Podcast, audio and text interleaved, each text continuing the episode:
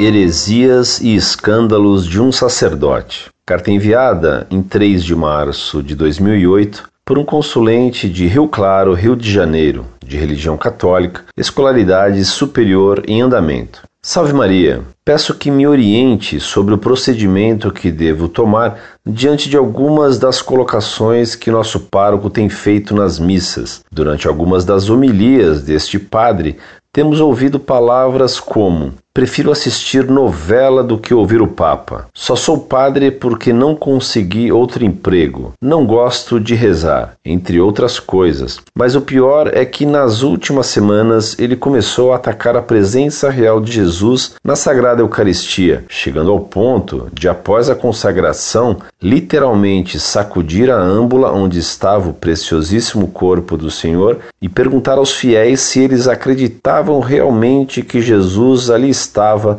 depois completou que ele não acreditava. Tem dito isto, inclusive, no curso de preparação para a Crisma. Já tentaram conversar com ele, inclusive com base na palavra de Deus e nos documentos da Santa Igreja de Cristo, mas de nada adiantou. O bispo disse que precisamos ter paciência porque ele não pode fazer nada. O que devemos fazer? Ele já modificou fisicamente a estrutura da igreja, quebrando o altar que tínhamos, e disse que aqueles que estivessem sentindo falta do mesmo poderiam pegar as pedras que sobraram, que estavam jogadas do lado de fora da igreja. Por favor, me oriente como proceder. Deus o ilumine e guarde. Muito prezado, salve Maria. O que você me conta é de estarrecer.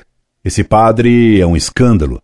Mais escandaloso é o bispo declarar que não pode fazer nada. Seria muito conveniente que você organizasse um relatório contra esse padre e também contra o bispo, que diz não poder fazer nada, e mandasse esse relatório ao Vaticano. O relatório teria que ser assinado por você, e, se possível, por outros que ouviram esse padre dizer esses horrores e que pudessem dar seu testemunho assinado.